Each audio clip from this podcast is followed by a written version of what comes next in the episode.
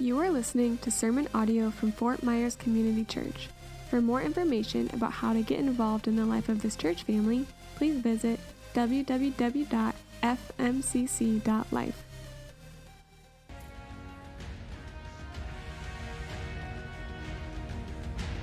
All right, all right. Well, thank you all for being here. Um, so, I was trying to think about ways to introduce Trent to you. Um, and there's so many things I could say, like give you a resume of why he's here and why he's doing what he's doing. But more than that, my hope is that you pray for your pastor to have people that are in his life that influence him, that um, that help guide him and lead him and give him direction and really pastor him. And over the last few months, there have been numerous times where I personally reached out to my friend Trent, uh, and he was a source of encouragement to me. He uh, nurtured my heart and my soul. We were able to dialogue. And so, just off of that, my hope is that you would welcome him as a friend, as a partner in ministry. He is on the board of our network, which is Great Commission Collective, um, and he is a wonderful man of God, husband. And uh, so, I want us to welcome Trent Griffith, please.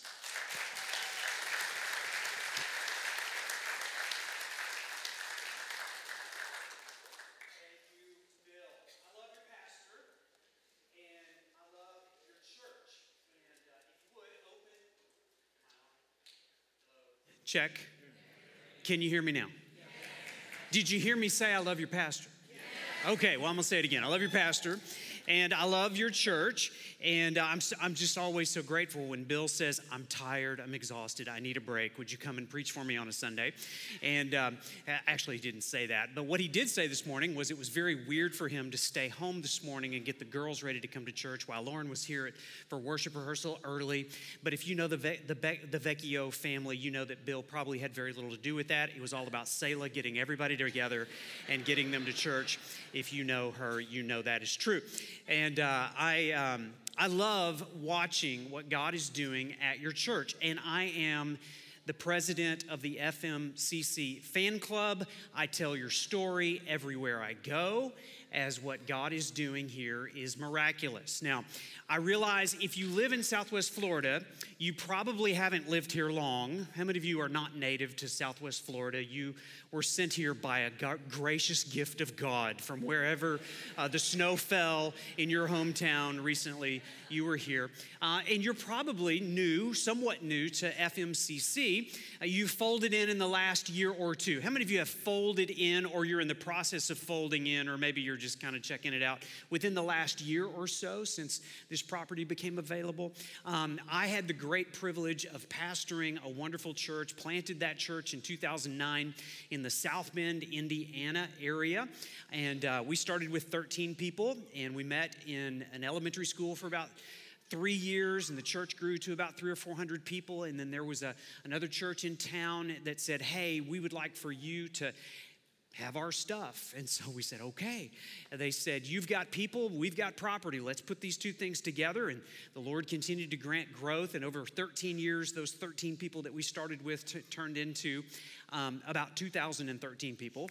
Uh, while we planted eight other churches out of our church, and they're all thriving and growing, and they now have their place and their home. And so uh, th- this, is, this is unusual in the world today. How many of you know that's not normal? Uh, but are praying that it would become normal. Uh, that's what I'm passionate about, and so that's why I'm passionate about your church. I have a question for you today.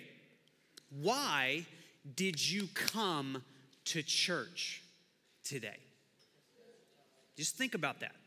Why did you come to church? Now, as much as your pastor and I would love to believe that you were so irresistibly drawn here to love Jesus and to love the Jesus people, that's probably not true for everyone here today. As a matter of fact, some of you are here today because you had no choice. Your wife told you you were coming or your mom or your dad told you you were coming. Some of you had a drug problem this morning. You were drugged to church and uh, you had no choice in the matter. The choice was made for you. Some of you are here because it's your ritual. You're, you have this ritual. You've always come to church. It's the thing you do on Sunday morning. You wouldn't know what to do if you weren't in church. It's just part of your routine, and you're here out of habit not the worst reason to come to church, but you need a better reason to come to church. Some of you are here because it's respectable in your particular circle to come to church. You may feel like you get points um, socially for coming to church. Or maybe you actually feel like God gives you points. Or somehow, if you show up at church more often, God gives you more blessings or more favor. And He might even one day let you into heaven if you dared to darken the door of a church. Wrong answer. Some of you are here because you have a sense of responsibility. Someone was depending upon you to be at church because we needed somebody to park the cars and we needed somebody to work in the nursery and we needed somebody to run the audio and we needed somebody to play the guitar and, and you, you had a sense of responsibility. You're here because you're being depended upon. Thank you. We do depend upon you. And uh, as you move to two services uh, we need more of you to have a sense of responsibility, especially in a growing church. And let me just say this uh, I realize that as I'm looking out, you, you have a diverse church, and we've already made reference to the fact that there are, there are children here, which means there are young families here but i'm looking out here and if unless my eyes deceive me there are a few of you that are not young and we need you to accept a sense of responsibility to mentor and nurture the young families and even the children. You have more discretionary time and more discretionary income at this season of your life than you've ever had. Fort Myers Community Church needs you. And so fold in and accept those responsibilities.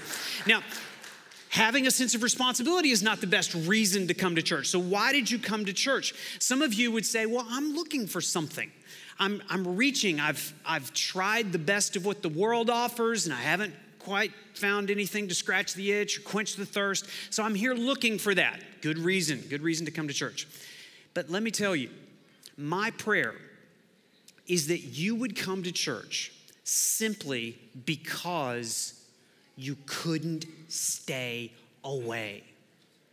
You were irresistibly drawn into the gathered collective presence as the Holy Spirit meets with His body on His day among His people.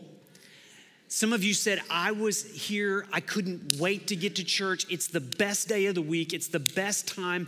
I, I couldn't wait to get out of bed this morning. I couldn't wait to be here because this is the place where I am loved, where I am known, where I am cared for. This is the place I'm strengthened. This is the place that I'm encouraged.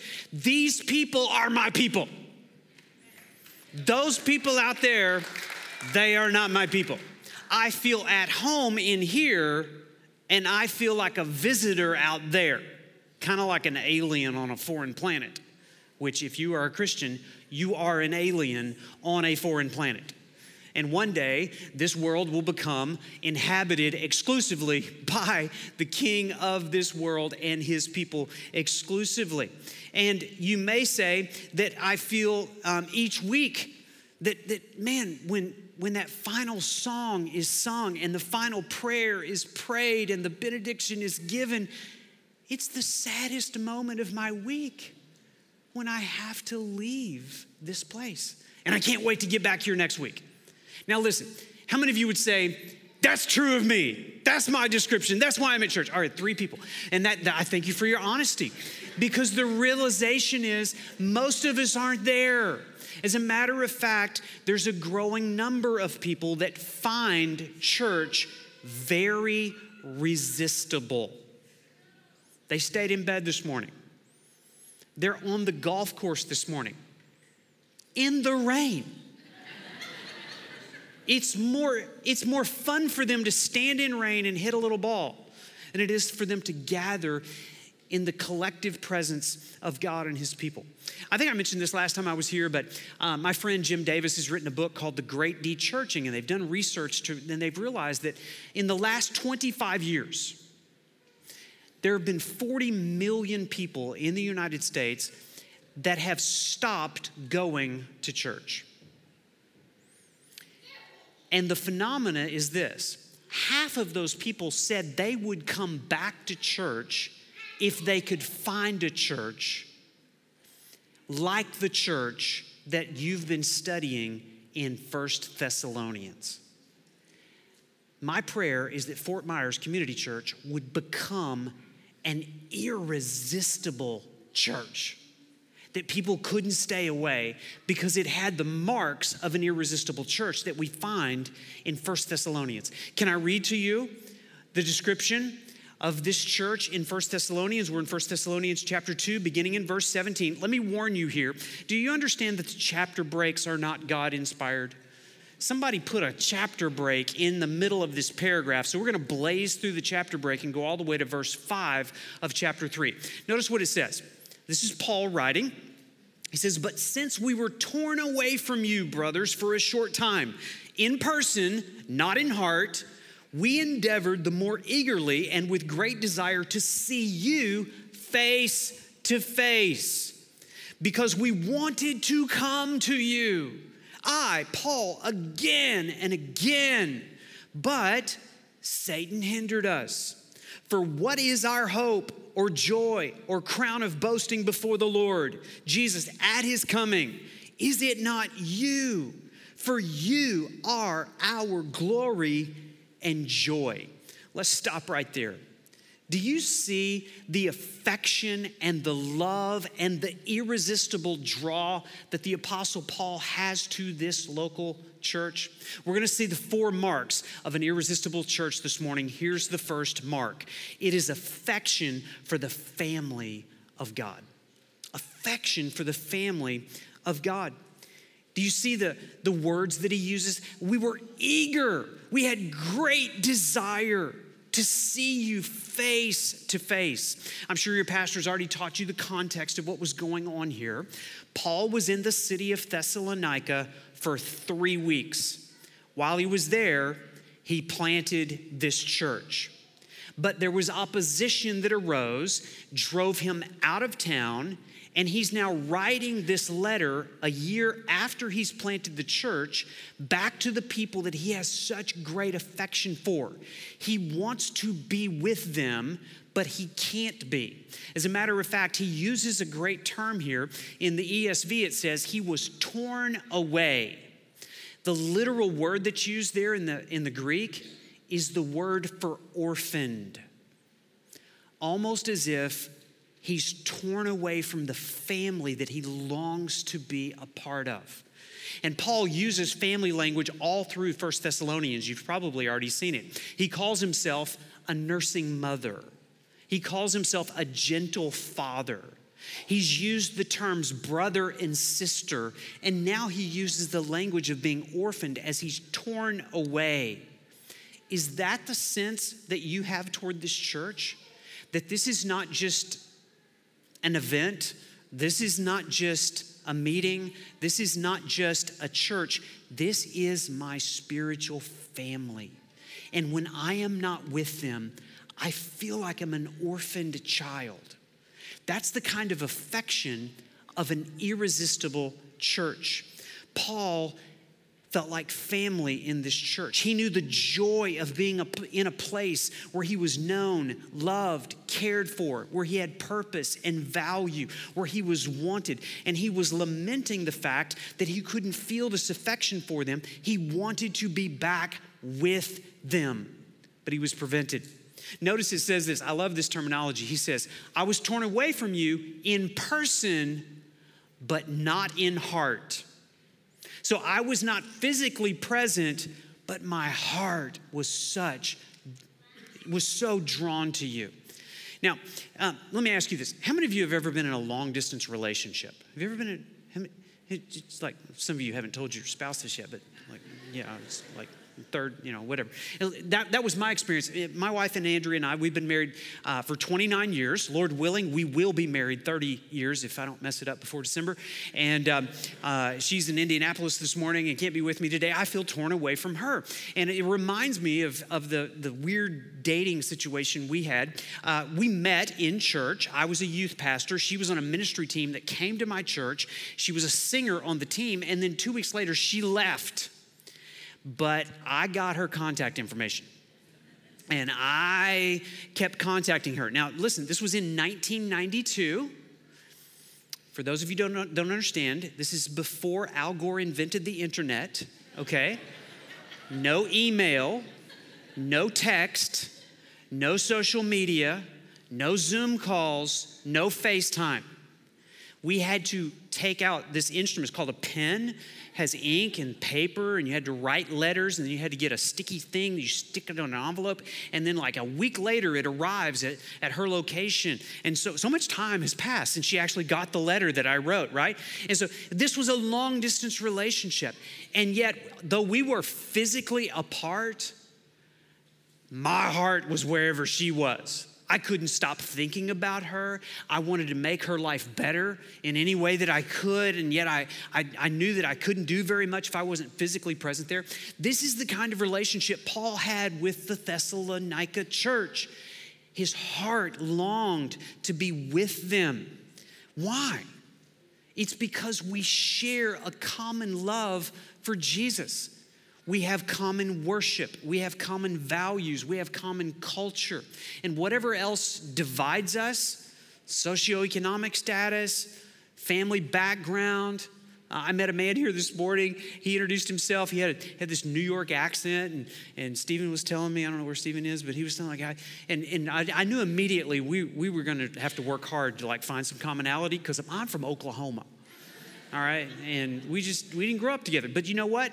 He prayed for me right at the end. I felt like such a, a connection to him. It, i'd never met him. I, I, talked to him for five minutes. And i got a brother and sister i got a brother in christ there. And so that's the kind of connection that you should have and feel in the presence of someone else who loves jesus. And paul said he has this great desire to see them face to face. Don't you love it?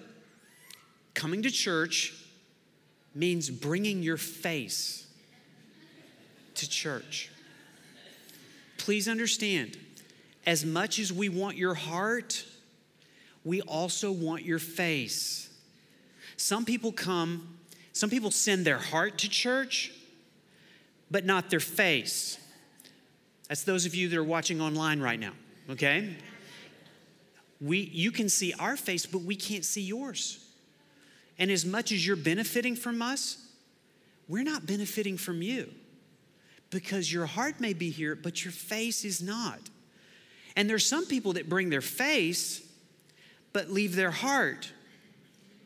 We need both your face and your heart in order for this to be an irresistible church.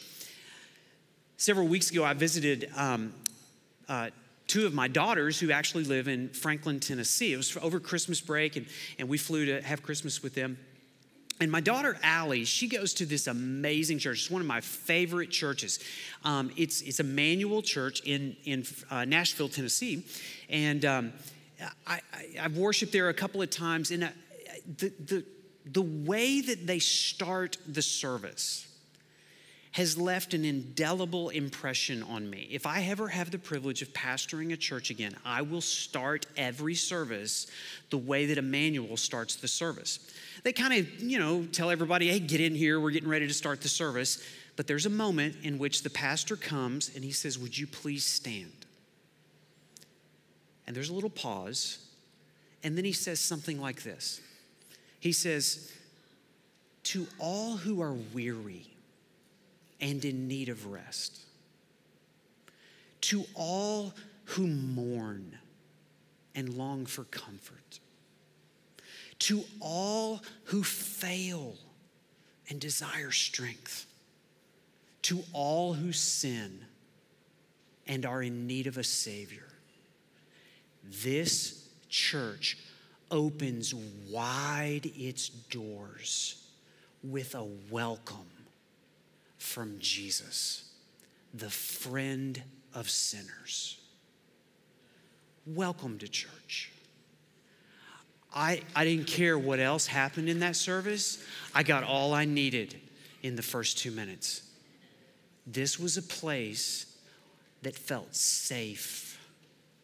This was a place that felt they, they love me in spite of all of my imperfections, all of the pretense that I would be tempted to bring, and all of the, the posing that somehow I didn't sin this week and that I perfectly obeyed everything that the pastor told me to do last week from God's word. All of that just got thrown on the floor and says, We're just a wreck, we're just a mess, and that's why we're here. And I was irresistibly drawn into the presence of Jesus. Listen, it's not enough just to have correct gospel doctrine. That gospel doctrine has to create the right gospel culture within the church. Church has to be something more than just absorbing gospel content. It has to be more than sitting in rows. You know, the, the what Paul says, I long to see you face to face. Don't you think it's a little ironic that right now you're looking at the back of someone's head? And now you're really conscious that there's someone looking at the back of your head? Because that's the only part of your body you haven't seen this morning, and you're wondering what it looks like? Listen, gospel culture doesn't happen while you're looking at the back of someone's head. It happens when you're looking at the front of someone's head their face because their face is the window to the heart. And to know what is going on inside that heart and to disclose what is going on inside your heart only feels safe when you have affection for the family of God. That affection is what we feel for one another. And it should be the, the thing that we have the most affection for. We should be dissatisfied, just dissatisfied with whatever affection comes on the golf course or in the business or on the sports team, whatever affection you have for your political candidate. God bless you. You should have more affection for King Jesus than any other human on the planet, and that's why we can worship together, even though we might have different political loyalties. I asked Pastor Bill, I said, Bill, when you read this text, you know, he, by the way, you know, he just assigned me the text. I didn't get to pick the text, right? So he's like, here, this is what you're preaching. I'm like, okay, great. So tell me what, what's your first impression when you see this? And, and he says, this, this, these verses make me think of some of the snowbirds in our church. Be honest, how many of you are snowbirds? Like, is this the time of year you're here? It is, right? Right, you haven't gone back, right? All right, so you're a snowbird. And Bill says it makes me think of some of the people in our church that are, that are snowbirds. He said, um, he said they, they might leave for six months, but when they come back, they're so thankful to be back and they genuinely missed our church family. And our American culture is not like that. It's kind of like out of sight, out of mind. But what Pastor Bill said about you is there's such a strong connection that even when we are far away from one another, there is a desire for this intentional relationship. And when we're gone, we long to be back together. I trust that you feel that in this church. It's the sign of an irresistible church. Here's the second mark of an irresistible church alert to the enemy of God. Alert to the enemy of God. Look at verse 18. Paul says, Because we wanted to come to you, I, Paul, again and again, but Satan hindered us. That word hindered means blocked, resisted us. And we don't know exactly how Satan was resisting Paul, but somehow Paul wanted to get to them and Satan had put up a roadblock. Now, does everybody understand that Satan is the unwilling servant of Almighty God? And Satan cannot move one inch without the permission and the allowance and the providence of God. So if God wanted Paul in Thessalonica, he could have removed the roadblock. Everybody understand that? Whatever roadblock Satan's putting in front of you, understand that in God's providence, God is allowing that. Because one day, Satan's roadblocks will all be removed. Jesus defeated him on the cross, doomed him for eternity into a lake of fire. That day's coming, but right now we have to deal with the resistance that comes from Satan. Satan hates God, but he cannot destroy God. So, do you know what Satan tries to destroy? He tries to destroy what has the image of God stamped on it. Guess what has the image of God stamped on it? You. And if you are in Christ, now you have the image of Christ stamped on you. Satan hates Fort Myers Community Church. And he hates you because you were irresistibly drawn here this morning. And so he's going to throw roadblocks in front of you to keep you from connecting fully into this church body. So, how does he do that? What are his tactics? And listen, Satan is resisting this church right now, even as I'm preaching this message. He wants to block us from loving one another, to connecting for one another, and caring for one another. And he will use every weapon at his disposal to prevent you from drawing close, face to face, and seeing eye to eye. So, what has Satan used to hinder you from fully connecting into this church? For some of you, it's just simply a geographical move. Um, you came from a great church, and this one just doesn't quite measure up to your standard. And some people will say, well, because it's not my church and does it feel like my church and doesn't have all the ornate of my church. Some people just like bow out. It's like, okay, I'm just, I'm just done with church. Or they'll have a superficial relationship with the church through a virtual relationship with a church. Listen, be careful. Virtual is great and good, necessary in certain contexts, but listen, that is not fully engaging in the body the way that God wants. And Satan can even use that as a tactic to keep you from fully engaging. Um, Satan always uses accusations. And so he'll say something like this You're not good enough to go to church. If you went to church, the roof would fall in on you. Now, listen, I've noticed there's new roofs on this church since I was here last. I, I think you're safe, okay? It's gonna be okay. But you know, you know how crafty Satan is? He will use the opposite argument to hinder you as well. Not only will he say you're not good enough to go to church, he'll flip it around and he'll say you're too good to go to church. Have you seen those people down there? You see all those imperfections, all the hypocrisy in that church? I mean, you're, you're better than those people. Or you're so good, you don't even need to go to church anymore. That's the kind of attacks the enemy will, will use to keep you uh, from, from fully engaging in a church. Satan will use good things like nice weather and beaches and golf courses and soccer practice or soccer tournaments or school events, all good things but if you're not careful, He will use those good things to keep you from the best things, to f- be fully alive in Christ. He'll use hurt and division. Have you seen how Satan has used division in the church to destroy the work of God in church? A couple of, a couple of weeks ago, I was worshiping at a church in Orlando, and I was so blessed by the pastor's prayer he was identifying as we were coming into 2024. Does anybody know there's a few things that's going to happen in 24 that's actually going to test the unity of your church? There's a newsflash, there's a presidential election coming. Does anybody realize that? Uh, I, I, was blessed by the pastor's prayer so much that I said, just send me that. And this is what he, he said. He said, God, as we enter into another election season, I can't help but think about the way the last election ravaged our church.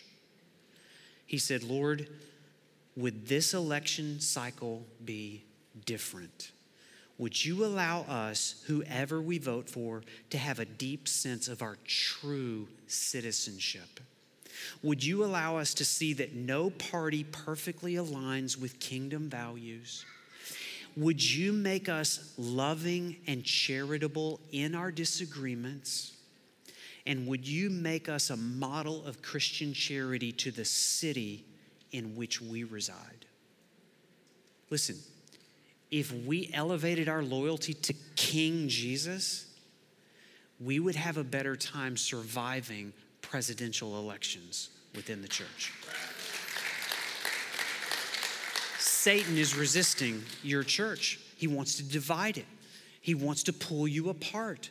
Don't become a tool of Satan to hinder others from coming this church.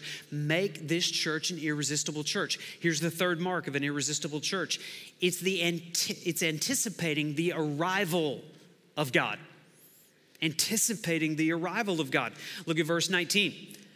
For what is our hope or joy or crown of boasting before the Lord Jesus at his coming? Is it not you? For you are our glory and our joy. Now, Satan could prevent Paul from coming. Satan cannot prevent Jesus from coming. And that's why he points out here that there's a future focus that the church's eyes need to have. Now, you're going to find out as you go a little further into First Thessalonians. I don't know if uh, Bill's read ahead here, but he's going to have to preach on the second coming of Jesus soon. Pray for your pastor. Um, those are hard topics. The, the second coming of Jesus is mentioned in every chapter of First Thessalonians, and he mentions it here. He wants the church to have this future focus, anticipating the arrival of God. But I want you to notice here, he asks a question and then he answers it. The question is, what is our hope and our crown of boasting? Now, you would think the answer to that is Jesus. Our hope, our joy, our crown. It's Jesus. That's not the answer he gives. The answer he gives is the church. Paul's joy and hope and crown of glory was the church, and his desire was to present this church as a gift presented to King Jesus. And step back and say, Look at them, Jesus. Aren't they glorious? Kind of like when you go to your grandmother's house and she looks at you and says, My, how you've grown. You're so precious. I'm just so glad you're here. And that's Paul's hope is that your growth and your health and your continuing sanctification, taking steps of discipleship and becoming a little more like Jesus, that when Jesus does come, Paul and your pastor and you step back and say, Jesus, have you seen the church? Have you seen how amazing? Have you seen how they're reflecting your glory? That was Paul's desire.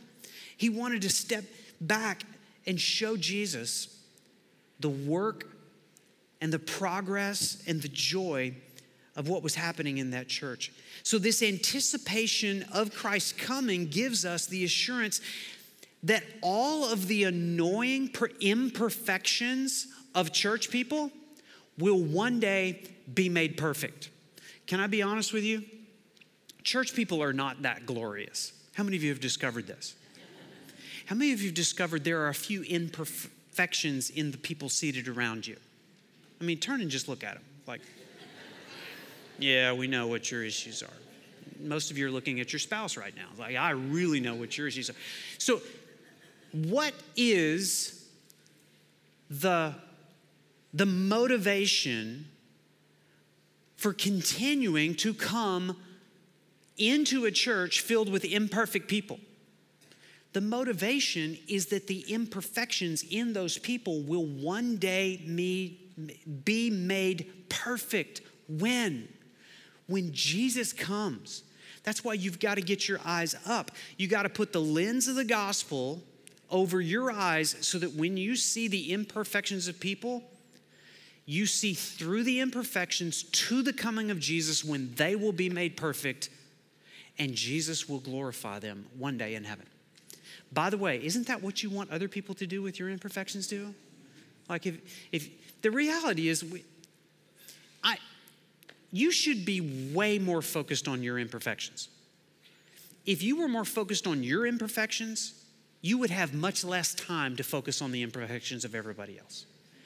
And more than that, we should be focused on the perfections of Jesus. When he comes, he's going to glorify all of us together. We don't know when he's coming. The Thessalonians thought it was going to be like in three hours, and Jesus was late. and it's been 2,000 years. So I don't know what you're in a hurry for. Jesus is not in a hurry, He can come at any moment. It's great. Uh, I, I had a great opportunity this past year. Um, I, I, told you I grew up in Lawton, Oklahoma. I didn't grow up going to church. Um, I had a, um, um a youth pastor that I didn't know who had a girlfriend that lived in the next door to my house. He would come see her, and then on his way out, he would see me shooting basketballs as a you know, a 10, 11, 12 year old kid in the driveway. And he'd come over and talk to me. He's like, he'd introduce himself. He's like, you ought to come to my church sometime. I resisted the church. I resisted the invitations until finally one day he made a promise to me. He said, Trent, if you come to my church, you will find things there that you're interested in. I'm like, what's that? He's like, we have donuts, we have basketball, and we have girls. I was like, what time should I be there? And so I showed up. And sure enough, I found all three. And then I began to hear about Jesus and I began to hear about his claims on my life and I began to hear about how he died on a cross in my place as a substitute for my sin and I couldn't believe anybody would do that for me. And it so overwhelmed my heart. Eventually I repented of sin. I folded into that church. And when I fell in love with Jesus I fell in love with his church. I became a church rat. I just wanted to be there every time the doors were open. Our church like your church went to two services. I remember the very first Sunday our church went to two services. I went to both services. I didn't want to miss anything God was doing. In, in, and I sat right there on the front row. And I still have every note that I took from every sermon stashed away in a file. Well, this past September, our church back in Lawton, Oklahoma, it was Cameron Baptist Church, um, was celebrating its 75th anniversary. And they invited everybody who'd ever been a part of the church to come back. And to celebrate, they set aside a four day revival meeting. It was going to begin on a Wednesday night, it was going to end on Sunday night. And they invited several of us actually to lead the service. They invited me to preach on Thursday night. And so I went back on, on Wednesday night. My former youth pastor, the guy that used to go visit his girlfriend. He preached. He's now 68 years old. And, um, and then I preached on Thursday night. My best friend Ray, who was a, a career missionary to uh, an unreached people group in Central Asia, he preached on Friday. The pastor emeritus that I took all the notes from, he preached on Sunday morning. The, the current pastor used to be the associate pastor. He's been there for 45 of the 75 years of this church.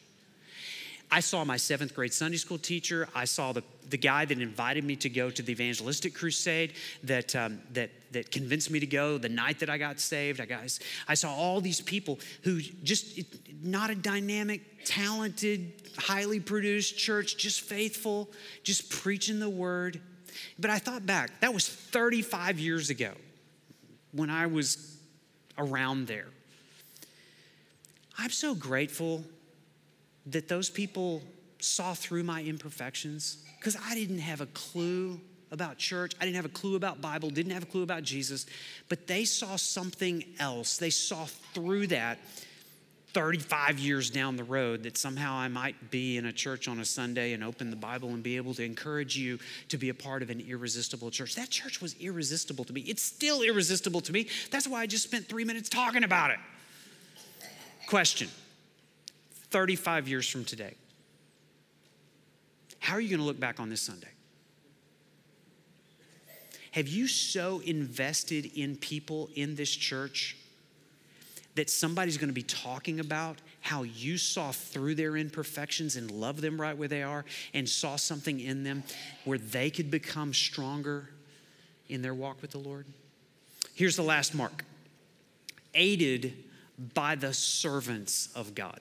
And so we need to get into uh, chapter three here just real quick. It says this Therefore, when we could bear it no longer. Let me tell you, that's a great little phrase there. The Greek word actually has to do with um, a, a substance that doesn't allow water, light, or liquid to penetrate it Paul's basically saying, I was bursting. I couldn't hold it in anymore. It just burst out. He said, When I couldn't bear it no longer, we were willing to be left behind in Athens alone, and we sent Timothy, our brother and our co worker in the gospel of Jesus Christ, to establish and exhort you in your faith, that no one be moved by these afflictions. For you yourselves know that we are destined for this. For when we were with you, we kept telling you beforehand that we were to suffer affliction, just as it has come to pass, and just as you know, for this reason, when I could bear it no longer, I sent to learn of your faith, for fear that somehow the tempter had tempted you and our labor would be in vain. So Paul had this companion, Timothy. And apparently, Satan couldn't prevent Timothy from getting there. And so Paul sends Timothy. I thought about that.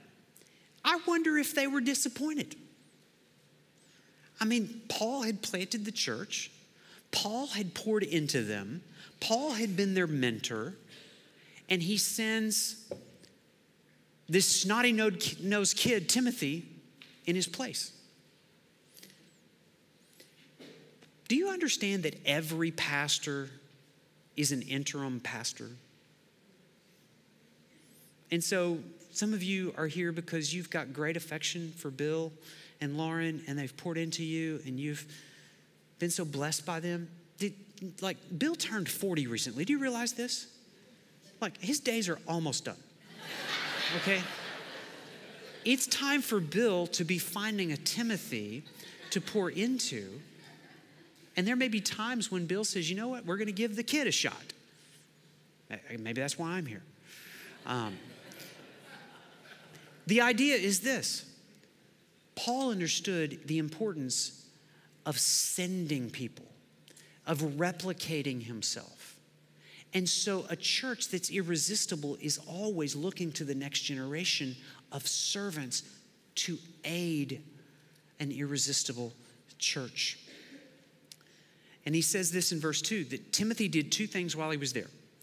It says he established and exhorted their faith. Those two words in other translations say strengthened and encouraged.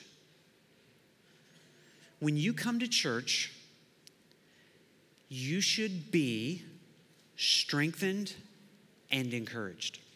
When you leave here today, you should have a sense I'm stronger than I was when I came in and I have more courage than I had when I came in. I have less fear. But not only that, when you leave church today, you should have also strengthened and encouraged someone else. If someone else leaves this place without strength and without courage, we failed as a church. Some people come to church. If I ask you, why did you come to church? Some of you would say, I came to be strengthened and encouraged. That's half of the answer. The other half is, I came to church to strengthen and encourage my brothers and sisters in Christ.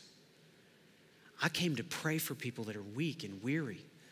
I, I came to express the love of Jesus to other people. I, I came to create a safe environment for people that are, that are wondering if their sin can be forgiven and their shame could be removed. And so don't just come to church to get strength and encouragement. Come to church to give strength and encouragement, knowing that as soon as we dismissed, we're going to go right back out into a world that is filled with affliction. Did you see what he said? Don't be surprised that the world hates you. Don't be surprised there's opposition and affliction. That is the normal Christian experience. Listen, if you're facing trials and afflictions and heartache and opposition, it's not because you're doing something wrong. It's because you're doing something right. And Satan doesn't like it. And rather than praying that God will give you your best life now, pray for strength and encouragement to live as an irresistible church in this world. Let me sum it up with this five quick applications, okay? Just real quick. You want to make FMCC an irresistible church? Number one, bring your face to church every week. Bring your face and your heart. Just make it a non negotiable. Listen, if your family has to ask you, Are we going to church on Sunday? You've already failed. Just, it's, it's a done deal. We're at church. This is what we do. It's the most important thing we do all week long. Bring your face and your church and your heart to church every week. Number two, resist every spiritual force that hinders you understanding the schemes of the enemy want to divide and keep you away from these people. Number three, see the future glory in imperfect people. Look through their imperfections to the perfections of Christ and the fact that they will be made perfect on the day that He comes. Number four, come to church ready to strengthen and encourage, not just to get, but to give. And then finally, face affliction with future faith knowing that the first time Jesus came, he faced the affliction of your sin on that cross. The next time he comes, he will remove every affliction and he will establish his kingdom on earth. Are you ready for Jesus to come? Let's pray together. Father, we're so grateful that you are at work in this place. And uh, it is not about a pastor, it's not about a program, it's not about a building, it's not about a facility. It is about your glory. We want to live to reflect you. And we pray, God, that we would represent you so well in this city that people would be irresistibly drawn to know what's going on among this group of people. God, would you provide every resource?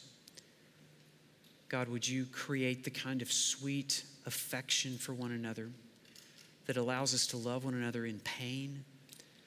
God, would you give people a passion to come and give strength and encouragement to those who are hurting?